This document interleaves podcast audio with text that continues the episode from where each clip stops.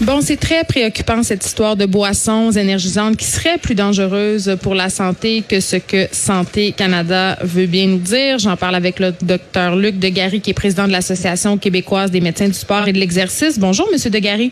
Bonjour, Madame Peterson.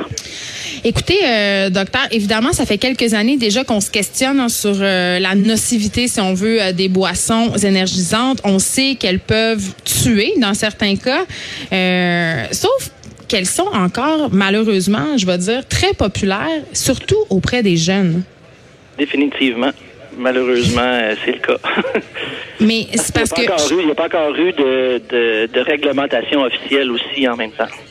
Oui, ben là, euh, on y reviendra parce que la ministre quand même euh, vient d'annoncer, la, la, ministre québécoise de la Santé, elle vient d'annoncer qu'elle va se pencher prochainement sur le dossier des boissons énergisantes caféinées et qu'on envisage quand même d'interdire la vente au moins de 16 ans. Là, je pense que c'est une bonne chose, mais à l'heure où on se parle, il y a quand même rien qui est fait. Et Santé Canada, depuis euh, évidemment quelques années, ne répertorie plus les incidents malheureux qui sont liés à ces boissons-là. Et moi, je, je suis mère de trois enfants. Évidemment, mes filles, mon garçon sont attirés vers ces canettes colorées-là. Et j'ai tout le temps, je sais pas jamais quoi leur dire par rapport aux ingrédients qui sont problématiques dans ces boissons-là parce que c'est très différent d'une à l'autre. Oui, oui, et la première, c'est la quantité de caféine qu'il y a dans ces boissons-là. Euh, si on regarde là, souvent la moyenne euh, qui peut se retrouver, c'est environ 180 mg de caféine. Donc, si on compare un café normal qui est entre 70 et 100 mg environ de caféine, euh, vous pouvez faire le calcul que c'est déjà au moins deux, deux cafés dans une canette. Fait que ça, c'est la première chose. Puis on donne pas de café à nos enfants? Ben, c'est ça. La deuxième chose, c'est que les, jeunes en bas de 16 ans métabolisent moins bien la caféine. Donc, ils sont moins capables de dégrader la caféine dans leur système, ce qui fait que le taux va rester plus élevé plus longtemps. OK. Euh, c'est quoi les effets indésirables qu'on a pu observer avec les années par rapport euh, aux boissons énergisantes? La liste est très longue, mais ceux qu'on voit le plus souvent, c'est des palpitations, donc le cœur qui a tendance à battre beaucoup plus rapidement, mm. Euh, des nausées, les maux de tête, des étourdissements. Euh, ça, c'est les effets secondaires qui sont rapportés le plus le plus souvent. Mais euh, on a aussi des situations où les gens ont des convulsions, donc ils peuvent perdre, facilement perdre connaissance. Et on a quelques événements tragiques là, de décès associés. Bon, euh, Monsieur Degary, vous êtes président de l'Association québécoise des médecins du sport. Évidemment, vous côtoyez beaucoup de sportifs. Et c'est-tu moi où j'ai l'impression que ces compagnies-là visent beaucoup l'industrie du sport? On a vu Red Bull, notamment, s'associer à de grands événements sportifs, même en commandité. Là, je pense, entre autres, au saut extrême euh, dans, dans l'espace commandité par Red Bull.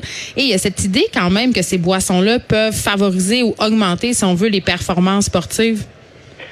Ben, par rapport à la publicité, ça, on s'entend que je, ne suis pas la personne qui peut me pencher par rapport à ça. C'est pas c'est pas notre prise de position là en termes de publicité ces choses-là. Sauf que euh, souvent, en général, les gens vont ont de la difficulté à, euh, à séparer les boissons énergisantes versus les boissons euh, hydratantes sportives, plus du type Gatorade ou des choses comme ça.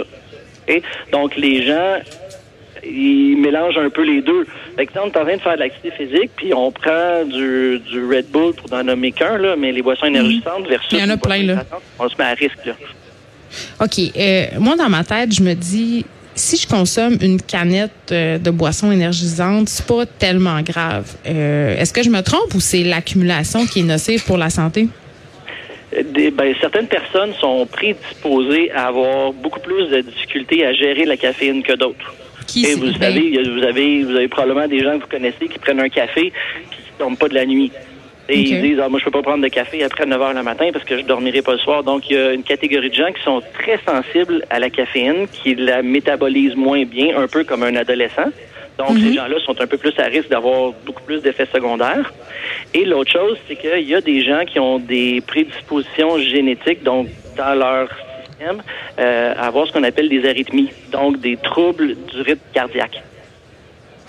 OK, mais OK, mais ça, ça dans ma tête, c'est les gens qui en consomment énormément. Mais est-ce qu'on a vu des incidents où, par exemple, on buvait une canette puis que ça, ça dégénérait, comme on dit? J'ai l'impression aussi qu'il y a une espèce de campagne de peur. On mélange un peu toutes sortes d'affaires. Là. Ça nous fait peur.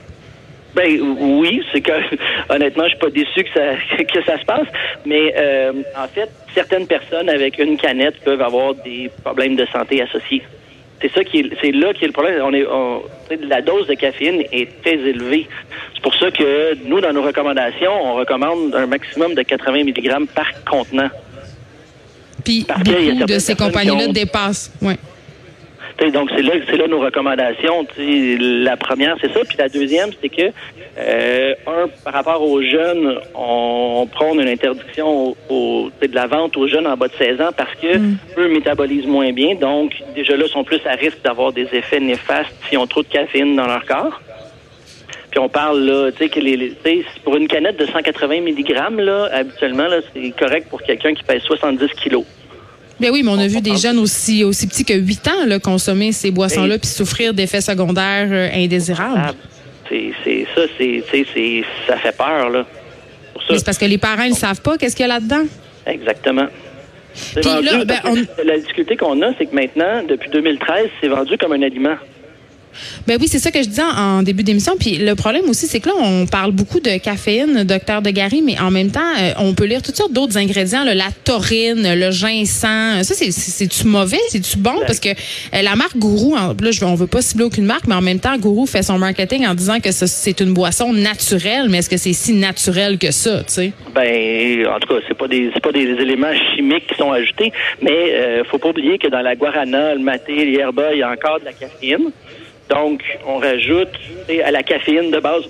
On peut rajouter des doses de caféine qui sont plus élevées. Puis aussi, en même temps, c'est que ces effets-là, on a de la difficulté encore, euh, on n'a pas réussi à démontrer là, avec la, la recherche si les effets sont additifs ou multiplicateurs. C'est-à-dire? C'est-à-dire que si, disons qu'il y a 120 mg de caféine qui vient du café, il y en a 30 mg qui viennent du guarana, mettons, euh, ça donnerait 150 mg de caféine. On peut s'attendre à une certaine réponse avec 150.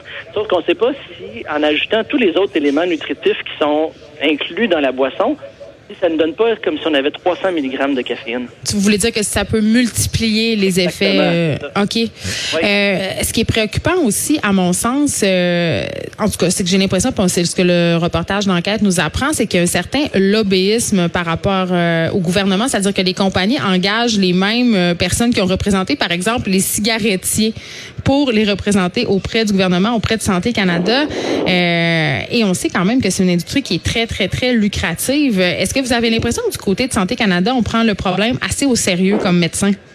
Je peux pas vraiment me porter, je peux pas vraiment porter de jugement ou, de donner des commentaires par rapport à ça. Santé Canada, normalement, devrait faire leur devoir pour protéger le public. Bien, on comprend qu'ils le font pas. Pourquoi, pourquoi les boissons ont été classées comme un aliment euh, alors qu'ils étaient considérés comme des, euh, des produits naturels avant? Est-ce que vous le savez? Non. Jamais, je peux pas répondre à cette question-là. Je ne sais pas pourquoi ils ont décidé de changer. Mais maintenant, ce que les gens peuvent faire, c'est que s'ils ont des effets indésirables, c'est d'appeler le 130 poison puis de les rapporter.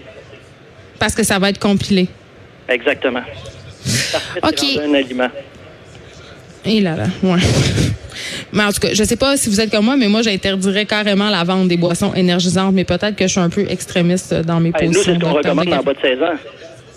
Moi, moi, j'interdirais ça carrément. J'interdirais ben, aussi les cigarettes. Mais bon, ça serait privé, ça serait privé une partie de la population de leurs droits, j'imagine. Exactement. Je suis en partie d'accord avec vous, mais euh, on peut pas euh, non plus empêcher les gens. Il faut laisser, il faut laisser le libre arbitre aux personnes. Merci, docteur Luc de Gary. Je rappelle que vous êtes président de l'Association québécoise des médecins du sport et de l'exercice quand même assez préoccupant, euh, ce dossier-là. Évidemment, euh, je le soulevais avec le docteur euh, de Gary, cette espèce de, de, système de lobby qui ont fait pression auprès du gouvernement, et qui ont engagé les firmes les mêmes qui ont représenté les cigarettiers. On sait que ces gens-là font faire des études, qu'ils commandent des études, qu'ils paient pour avoir des résultats favorables et que souvent les quand on obtient des résultats qui sont compromettants, moins le fun, ben c'est tout simplement balayer sous le tapis. On joue avec les chiffres et pour vrai, moi ça me fait capoter quand on voit justement ces compagnies-là euh, commanditer des événements,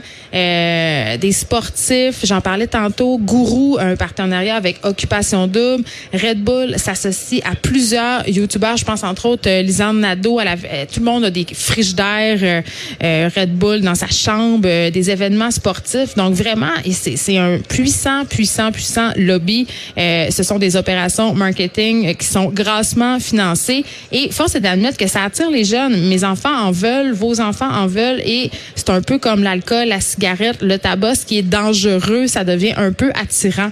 Euh, donc, j'espère vraiment que le gouvernement va aller de l'avant et va interdire les boissons. Euh, énergisantes au moins de 16 ans. Moi, je le dis, je les interdirais carrément, mais bon, évidemment, il euh, ne faut pas compromettre les libertés individuelles. On s'arrête un instant. De 13 à 15. Les effrontés.